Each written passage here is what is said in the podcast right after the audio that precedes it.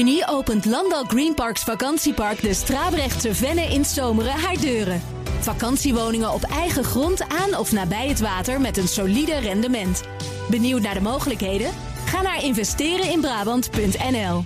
Dit is de Oekraïne Ochtend Update. Mijn naam is Geert-Jan Haan. En ik ben Bernard Hammelburg. We praten hierbij over de laatste ontwikkelingen in Oekraïne. En de gevolgen voor en de reacties van de buitenwereld. Je vindt deze podcast in je favoriete podcast-app. We kijken hier recht op het scherm van CNN en daar zijn wij nieuws in Nederland. En waarom?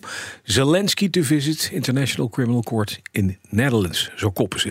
Ja, want Zelensky is gisteren in uh, uh, ons land aangekomen. Maar vannacht gingen in zijn eigen land op meerdere plekken al uh, de luchtalarmen af. Klonken er onder andere in de hoofdstad Kiev explosies. Ook in Zaporizhia en Odessa. We gaan over de gebeurtenissen praten. En over het bezoek van Zelensky uiteraard. Met PNR's buitenlandcommentator Bernard Hammelburg. Bernard, goedemorgen. Goedemorgen, Bas. En Europa-verslaggever Geert-Jan Haan. Geert-Jan, goedemorgen. Hallo. Ja, Bernard, uh, Zelensky in Nederland. Ondertussen uh, vannacht inderdaad flink onrustig. Ook nog een aanslag op een olieraffinaderij in Rusland, in Krasnodar, vlak over de grens. Wat weet jij?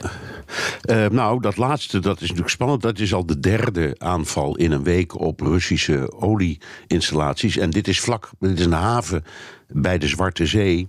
Uh, en dat heeft dus strategisch wel degelijk iets te betekenen. Hè, omdat uh, met dit soort aanvallen uh, Oekraïne werkelijk um, iets van wanorde brengt in het, ik zou maar zeggen, de, de, de Russische organisatie. Mm -hmm. um, aanvallen op een, op een, ja, op een depot met, met enorm veel brandstof bij een havenstad, dat, dat, dat heeft effect.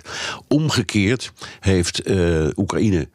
Um, een, weer zo'n barrage van um, 24 drones op zich afgekregen. Daarvan zeggen ze dat ze er 18 hebben neergehaald. Dat zou ook best kunnen. Um, en uh, het was vooral weer uh, allemaal gericht op uh, Kiev. Mm -hmm. En dat roept de vraag op van is dit nu een revanche voor die uh, voor die gebeurtenis, zou ik maar zeggen. Want ik weet nog steeds niet of het een aanval was of een georganiseerd toneelstukje uh, op het Kremlin. Of andersom, want. Uh, uh, je kunt ook zeggen, als Oekraïne wel die aanval op het Kremlin heeft uitgevoerd, dan kan dat ook best weer een vergelding zijn voor al die aanvallen op Kiev. Dus het is een beetje kip en het ei. Maar in ieder geval, het beeld is en blijft dat terwijl we wachten op. Um, uh, dat, dat voorjaarsoffensief, dat zich voornamelijk op de grond gaat afspelen, hè, op, op de, waar, waar die twee fronten tegenover elkaar liggen, dat door de lucht we nu kunnen echt kunnen spreken van een oorlog die gewoon elke dag plaatsvindt. Ja, dat blijkt. Nog eventjes, is dit die, die nachtelijke aanval met raketten en, en drones op, uh, op die steden niet ook een vergeldingsactie? Want hè, dat hebben de Russen, die hebben moord en brand geschreeuwd nadat er twee bommetjes of drie bommetjes landen op het dak ja. van, het, van het Kremlin. En waarbij ze meteen zeiden, zie je wel, Oekraïne pleegt een aanslag op Poetin. En Zelensky heeft gezegd, nou, verre van. Ja, en, uh, en met VDF die meteen riep dat uh, Zelensky moet worden omgelegd, want die houdt niet van halve maatregelen. Um, het kan, hè. het kan dus zijn dat het een vergelding is, maar ja, je kunt ook zeggen dat die aanval op het Kremlin, als die door Oekraïne is uitgevoerd, een vergelding is voor al die aanvallen op Kiev. Ze vallen elkaars, in dat geval, elkaars hoofdsteden aan. Daar komt het op neer. Ja. Um, maar ik zelf geloof niet zo in dat uh, verhaal van die aanval op het Kremlin. Ik weet niet wie het heeft gedaan, maar ik kan me bijna niet voorstellen dat Oekraïne dat heeft gedaan. En Zelensky heeft dat gisteren uh, op een persconferentie in Helsinki ook nog met de grootste denkbare nadruk ontkend. Ja, uh, die, zei, die zei: We zijn echt niet uit op het vermoorden van Poetin. Poetin moet voor het strafhof, mm. voor een tribunaal. En hij moet niet worden omgelegd. Nee, precies. Nou, is dat wel. Uh, dat Zelensky dat zegt uh, nadat die aanval geweest is. Want als je de beelden ziet van die aanvallen, het was ook wel met een fantastisch mooi camerawerk. Precies die dom, je ziet het ding binnenkomen vliegen, die eerste. En ja, het ja. was bijna een Hollywood-productie. Ja, en, maar ja, inmiddels is ook wat over de techniek bekend. Het, waren, het zijn tamelijk oude drones, volgens ja. mij zelfs nog uit de Sovjet-tijd. Mm -hmm. Nou zegt dat ook weer niet zoveel, want die heeft Oekraïne natuurlijk ook. Hè, nog uit die ja, tijd. Ja, precies. Dus uh, dat zijn allemaal dingen die raadselen, maar ik ben het helemaal met je eens.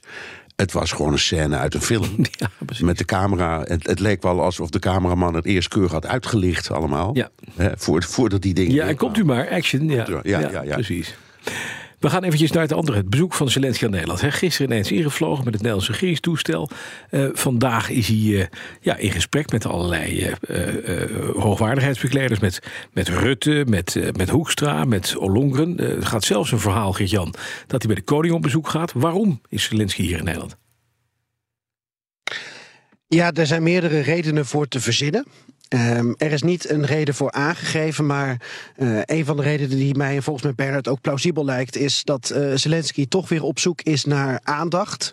Um, omdat we hebben natuurlijk gezien dat hij allerlei parlementen heeft toegesproken via, via Zoom en Teams en al die andere digitale mogelijkheden aan het begin van de oorlog.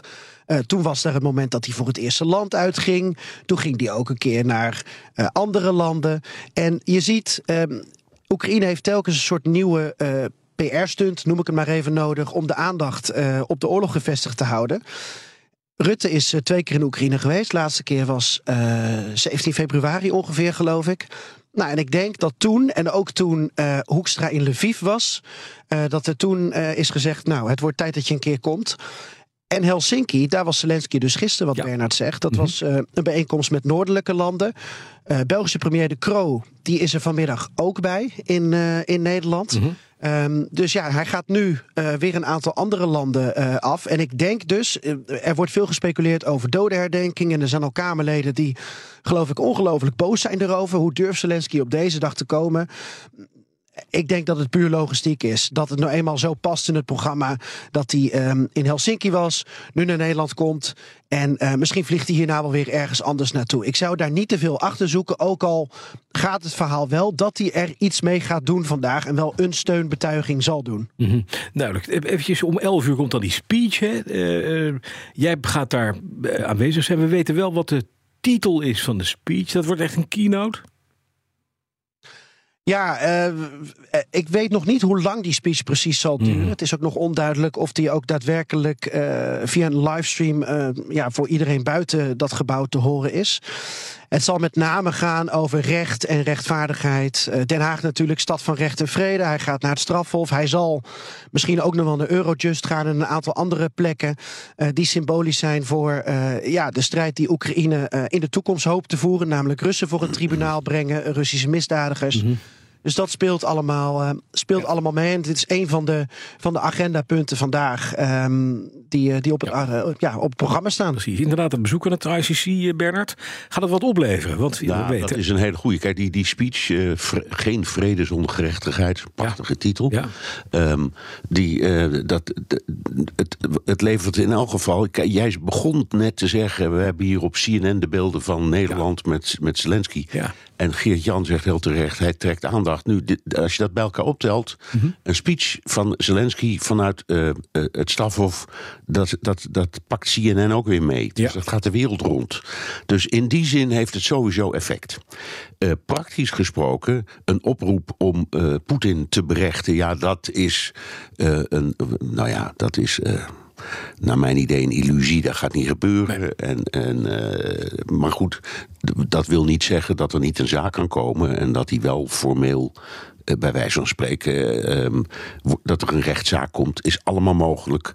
Maar het, ik, ik vind die hele discussie over er moet een rechtszaak komen of een tribunaal eerlijk gezegd een beetje voorbarig. Ik denk dat de nadruk in de eerste plaats moet liggen, en dat zal ook wel, op de hulp die Nederland en België in dit geval samen, maar misschien ook andere landen opnieuw gaan toezeggen.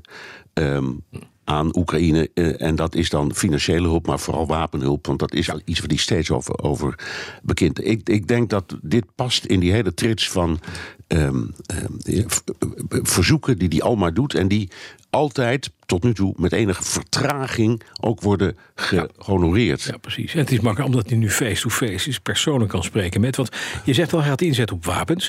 In januari heeft hij al gevraagd om nieuwe jacht, of uh, F-16's, jachtvliegtuigen en lange afstandswapens. En toen zei Rutte voorlopig nee. En juist daarin dat voorlopig zat, het bleek niet een taboe te zijn. Hij wilde daar misschien nog wel over nadenken.